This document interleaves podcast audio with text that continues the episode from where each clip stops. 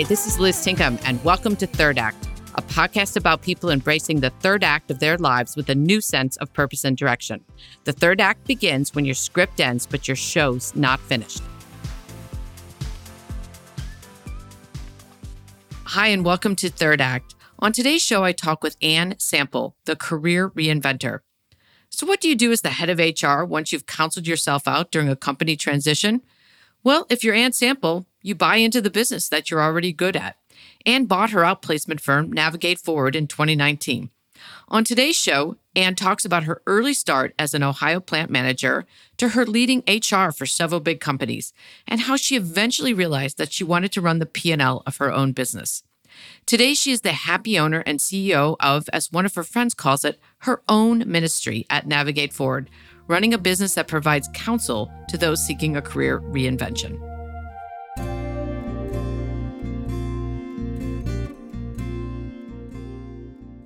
Anne, thanks so much for joining us today, another fellow Buckeye and friend of Bev Taruli. Where do I find you today?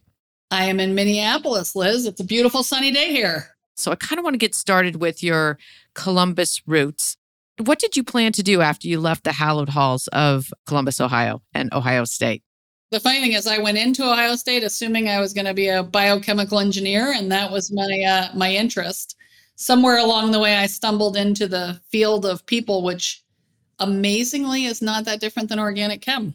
So, uh, I don't think I've ever heard that before. You got to say more about that. Why is it not that different? Well, the reason I would say that is because I think I have met six women with a background in some kind of biochemical um, studies. It's a weird trend that I have found, but I have met, I can think of four of them off the top of my head, who started in this idea of science and ended up enjoying the notion of trying to understand people, what makes them tick, how to optimize performance. There is a lot of similarities between figuring out the people side of an equation and solving those kind of biology and chemistry problems, believe it or not. Wouldn't that be funny to go back and give a talk at the College of Biochem at Ohio State and say, by the way, you're all going to be uh, going for career HR professional jobs as well. So I'm not sure that would play very well. I don't think they all will. There's a few of them that are sure they're not in the right place because there won't be enough people to engage with in the lab. It's those people. yes, you're just studying microbes. So you and I uh, did have similar experiences, and not only did we graduate from Ohio State, but we graduated with degrees where there were few women. And particularly in Ohio, which at that time was a big manufacturing state, and actually it still is. I think you went to work for a plant and you were telling me you were the only gal. Tell us, yeah. I think it was at Whirlpool. Tell us about that experience. It was. I went to work in Clyde, Ohio, where, where is Clyde, Ohio? It's south of Toledo. So it's somewhere between Toledo and Cleveland, but it is, you know, Whirlpool would build these huge manufacturing plants in small towns. It was a great opportunity to go to work for a great boss doing some really interesting work in a really small town. I didn't realize I was going to be one of two women on the management team. So, how'd you find your way into HR? I, actually, that first role was an HR role. Really? What were you doing? Well, they would grow people to be HR because they put plants in these small towns. Communications was incredibly important to maintaining a union free status. So the crazy part is my they convinced me my first job with them was a communi- was in communications. And I was the only person I spent time on the shop floor. I spent time talking to the local media. I was the only person who could represent the company, but it was about learning the processes. It was everything from applying for applying for i think we got recognized as a top manufacturer it's hard to it's hard to talk about the spectrum of the work but the great thing is every week i sat in on the president's staff meeting as a fly on the wall. Oh what a great experience. Yeah that's fantastic. I learned a lot about the business. I learned a lot about change management and i learned a lot about uh, people. If you get a chance to do those sort of business manager slash true executive assistant, anything where you can get that kind of exposure early in your career, it's a really, really good opportunity for people. To me, there was no better way to learn the business, to just watch it happening. So you had a long career in HR across Pepsi, Thrivent, and Caribou Coffee and Bagels. What were some of the biggest changes that you saw in the profession over the 20, 30 years that you were doing it? I remember how little technology there was in the early days. And the fact that, like any other field, you know, the fact that you could begin to use systems, the fact you could gather data, the fact you could understand everything from I think about creating the first employee engagement survey that we had ever done at that plant in Clyde and having somebody who was writing on key cards figure out how to ask people how they felt about work. And I compare that to what you could do now. So I think technology and the use of technology has changed a lot. People and understanding how to best leverage um, and help talent get into the right spots has gotten a lot more sophisticated. And I think it used to be all about compliance and labor laws. And, you know, I, I personally think that human resources has become much more of a business partnership function and much less of a risk mitigation. As people, if they were to go somewhere next, what was the kinds of advice that you were giving them? And talk about the what you learned through those years. What i learned was that oftentimes people are are not terribly thoughtful about their own careers they're all in right? They're they're doing the work that needs to be done let alone having a busy life outside of work. And so what i found is too many people were they were letting their career happen to them versus being thoughtful about what they were good at what they enjoyed and where they could add value. My counsel to people would generally be to, to go back and focus on those three questions. Think about what you're really good at. Think about where you add value. Think about where you want to be. And then be thoughtful and make sure you're both communicating that. You have to advocate for yourself. There's no organization that's going to advocate for you. Um, and you also have to take risks. You have to try new things. And for people that would, you know, there were people who wanted to maximize their careers, they wanted them to move quickly, but they wanted those to be safe moves. Well, you don't maximize a career by making safe pivots. You maximize a career by trying new things. Talk about your transition from, I think your last corporate job was at Caribou to Navigate Forward? What was that like? So, Navigate Forward's a boutique firm that works with executives in career transitions. We help people pivot to new jobs and figure out what they want to do next. The majority of our clients come to us because they're paid for by their company, but sometimes it's people individually. And so, in my case, I had been a corporate buyer of Navigate Forward services for years because as the companies that I worked for were restructuring, as they were making changes, we had executives that needed support. And so I was a corporate customer of Navigate Forward. I sent executives to Navigate for services. So I knew it very well, believed in it very strongly. But um, the interesting thing is that Coffee and Bagels, as I was leading, we were going through, we had had multiple reductions in force, multiple changes. And so in the last round that I led there, I actually looked at our CEO and said, you know what? This is not strategic HR work you're either going to eliminate me or you're going to eliminate 10 people that answer real questions for restaurant GMs. I think the right answer is to put my name on the list, but I want Navigate Forward services. Got it. So you kind of outplaced yourself? Yeah, put my own, basically put my own name on the list. Speaking of risk and taking a risk, you kind of stepped back and thought you wanted to run a P&L. Yep. So how did that translate into the next step?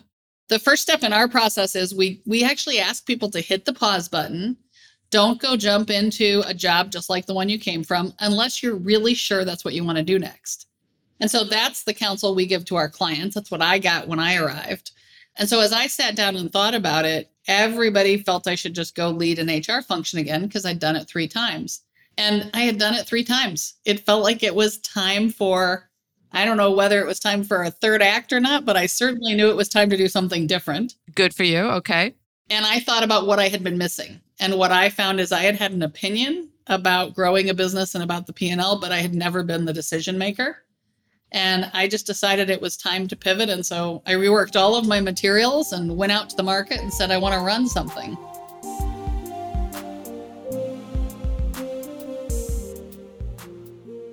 And how did Navigate Forward find you? I mean, you'd already been a client of theirs, but how did the opportunity to lead it come about? Well, that was the strange thing. Nothing stranger than being in due diligence with a company while you're a client. That truly is what happened. But I discovered that Navigate Forward was, they were working with a broker to find a buyer. Ironically, I said, Well, I am, I actually think this is exactly the kind of business I've been providing support to people and helping them think through their careers for a long time. It's a business I know, it's a brand I love. And so I, I made the decision to buy the business while I was in services as a client. well, well, you found your own job that way, right? I did. That must, I mean, was that, I mean, how scary was that? Because you had to come with the money. I mean, you'd never done that. I mean, who helped you? I mean, how did you get over the fear of of sort of failure? Because I think there's a big leap.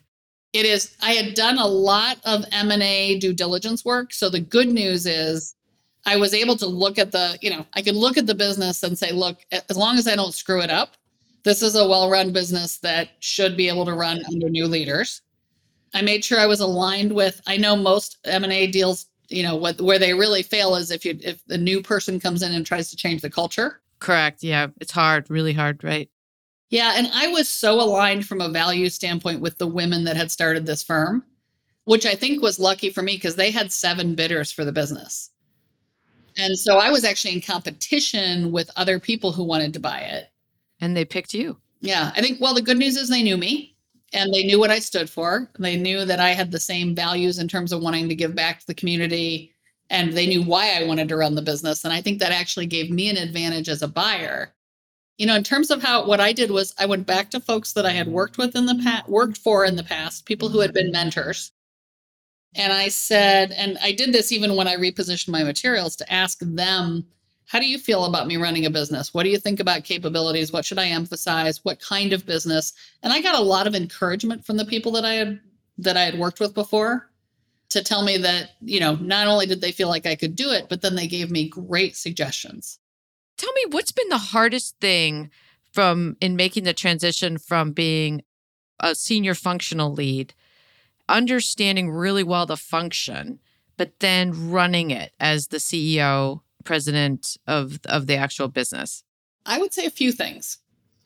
One is that I came out of pretty large corporate organizations with lots of resources. And so for me, it wasn't just the pivot from functional to general management, but it was also large company to really small. And so large to small, it was getting used to the idea that I wasn't going to have the same resources. We were just talking about our geo expansion strategy, and somebody said, Did you do a bunch of market research? And I said, uh, yep, did it myself and then figured out where I really wanted to grow the business. I love it. You know, so you just have to learn to make do with less information and fewer resources. But the other thing is that it was, I had had an opinion about the P&L. It is different when you own it. It is, you know, it is very easy to look at it and say, well, if we make these investments, there'll be growth. And when those investments are your investments and you're actually reaching into your own pocket, or you're making the decision not to take money off the table, things get into there's a new prism. There's a new way to look at the business and look at what's important. I think the same leadership, I mean, I love leading a team, so it's been fun to still use the people skills. But I didn't know anything about sales or marketing or what I knew about brands. I had learned from time working for great brands. Mm-hmm. But you have to build your own brand here, right? Yeah. And maybe one other question, because you know we have a lot of listeners who are thinking about their third acts. And one of the things I love about your story is how you kind of took what you really knew well, decided you needed to run a P&L and then went bought into that business, which is a really interesting pivot. If you had one piece of advice for people who are thinking about doing something similar, what might it be? The first one I would say is make sure you don't when the women who owned the business sold to me or decided they were going to sell to me, they were really excited because of how similar we were. I don't think they understood how much information I was going to ask for in due diligence. But it's part of what has allowed me to um, not only to buy the business successfully, but then begin to grow it. And so, you know, just do not hesitate. It doesn't matter what size business you're growing. It doesn't matter what you're doing. Make sure you have really looked under every rock and that you truly understand what's the value proposition, what's working, what's not, what are you going to have to invest in you know, this was a business where a lot of the intellectual capital sat in the heads of the founders. They thought they were going to be willing to stay for a couple of years, but the fact of the matter is they were really ready for transition. The fact that we got so much due diligence and put so much information on the table made it a lot easier because they have they're both incredibly supportive, but they've been able to have a lot less involvement with the business than they expected to. They were able to turn it over pretty quickly. And one of them has come back to work for me as a consultant. She's got oh, her really? third act. That's great. It's really fun. She walks in the door to work with clients and she says, I don't have to worry about paying the light bill. I don't have to worry about, she goes, you got to worry about all those things. You're running the business. I just got to take care of clients. What a good gig.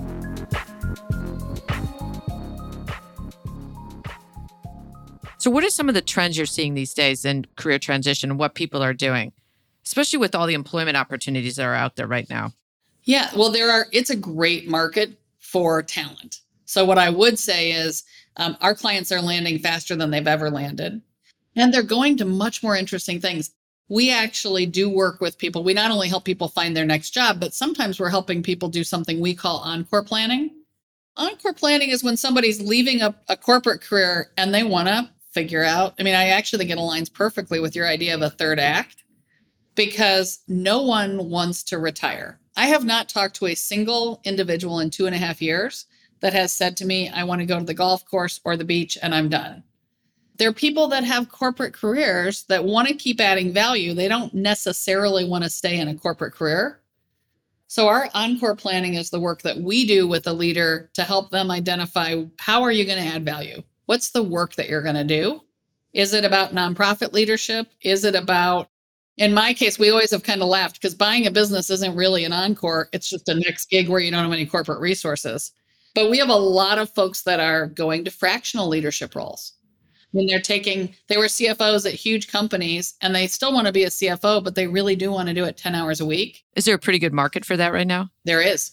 Okay. Fractional market is strong. The consulting market is strong. And then we have people just pivoting to totally different kind of work. Somebody um, came to work with us in a very high, from a very high powered role in, um, let's just say investment banking. I'll put it in that category. Somebody who's um, very capable, lots of things that, and and truly thought that they were um, that that was what they wanted to do again. And what's fascinating to me is they have built this incredibly incredible portfolio that includes um, they are on boards, but they're also working as a volunteer firefighter. Oh my goodness. This individual is happier than he's ever been and more satisfied. And he has just completely reframed how he adds value and what he does. And it's really fun to talk to him because it is not, it wasn't where his mindset was when he walked in the door. Through your Encore planning, you helped him figure that out. We did. One of the things I've always struggled with is people say to me, did you have a passion that you kind of put on hold while you were working? And I'm like, oh, not really. I mean, so then I have all this time, talent, and treasure. How do I, you know, use your passion? I'm like, well, I don't know what mine is. I mean, did, was he able? did he have a passion for firefighting, or did he did? He did. And had he done it before? No, no, not at all. No, this was something. But now, as he as he looks at future opportunities, like he's now looking at places where he can combine his financial acumen. He goes, maybe I could find companies that do firefighting equipment. Maybe I could. Oh, maybe. there's lots of those, right? Right. Oh, I see what you're saying. Okay, very interesting. And so, what we really, the way we get after it is truly just in dialogue. Our consultants have great questions. You know, as you talk to somebody, they may not be able to identify their passions, but when they are talking about how they spend their time, you can watch somebody's energy level. And sometimes our consultants can help them identify what they're passionate about right because the, they can see the energy level going up and down right? Yeah. like oh you really like that. No that's really fun. So you counsel both men and women. What differences do you see in, if any in talking with both of them from a gender standpoint? Yeah. Is there any difference? You know i think the difference is because in our business a big portion of our clients are coming to us and they may not have made the choice to leave. That might have been made for them by their company I do think, and I this isn't unusual, but I think many of our male clients, that's a bigger blow to their ego because it's so much a definition of who they are. And so if I were going to make some, you know, some stereotypical conversations around gender, what I would say is that sometimes our female clients can pivot more quickly to thinking about what's next because they don't have so much personal affront and it hasn't taken away their entire identity. With the sort of full employment that's going on now, what I've read is that a lot of people retired during the pandemic. So are you busier than ever or not as busy because people are staying in their jobs or what's happened to your business itself? So our business has been just as the pandemic hit, most companies they needed every leader they had to get through the pivot. Are we going to make it? Are we not? So that was actually a slower time for our business in terms of corporate paid clients. Now, we had individuals coming to us because they wanted to make a change, but our corporate paid business got softer. Right now, there are a lot more. There are companies making changes and there are people making changes. So we are quite busy. And some of it is motivated by, you know, individuals being impacted, but a lot of it's motivated by people wanting to think about what's next. So there was this whole, you know, we were talking forever about the fact there was going to be a war for talent. What actually happened is we took away people's pensions, we took away the vehicles that made it easy to retire. And most people made a decision, you know, markets were good, people didn't have that much pressure, they stayed and worked a lot longer. I think COVID caused people to rethink whether they really needed to be doing that. And so I think part of the great resignation is just a natural flow of talent. It's just people making choices around the fact I want to do something and and we're honored when we get a chance to help them figure out what they want to do.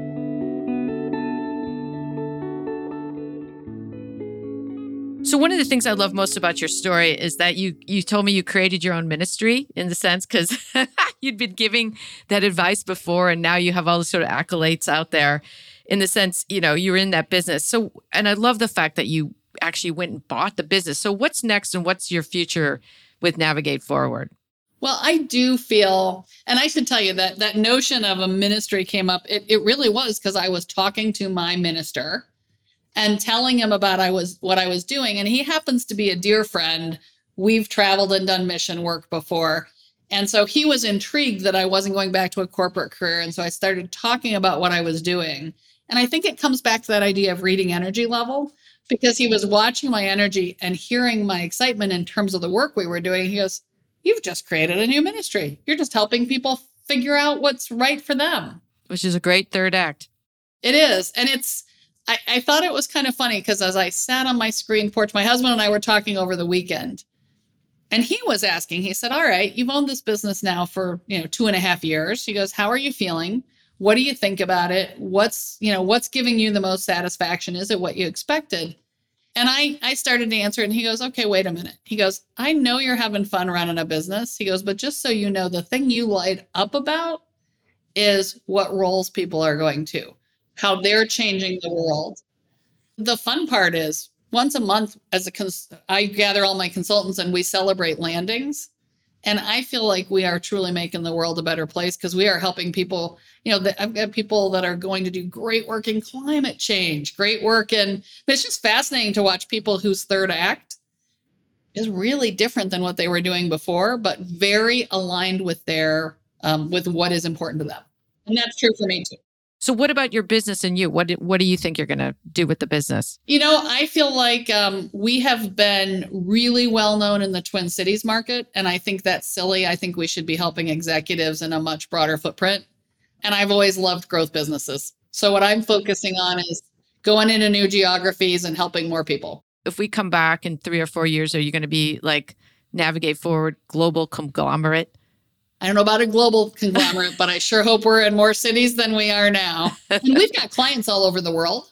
Yeah. But we don't necessarily have the companies that know us. And so we're, you know, we've hired consultants in new places and salesperson in a new place and probably a little easier to do because people yeah. are working from wherever, right? Exactly. So, so I almost titled this podcast "I'm Not Done Yet" because I feel like I'm not done yet. So, what aren't you done with yet? I'm not done helping businesses to grow and get better. I really love working with people, and I'm getting a chance to do it here. Biochemistry background, now that we know that that's the connection, right? Yeah. well, and I think whether it's the nonprofits that I care about or whether it's serving on other corporate boards, I'm not done yet in terms of influencing people to think about how they can grow and what they can, how they can bring people strategy to life and make a difference with business growth. Okay. Well, that's great. And it has been terrific to talk to you on Third Act. We will put information about your company online in the show notes. Anywhere else about Navigate Forward and all that? Anywhere else people can find you online? Yep. They can find us. We've got a, a good website at navigateforward.com.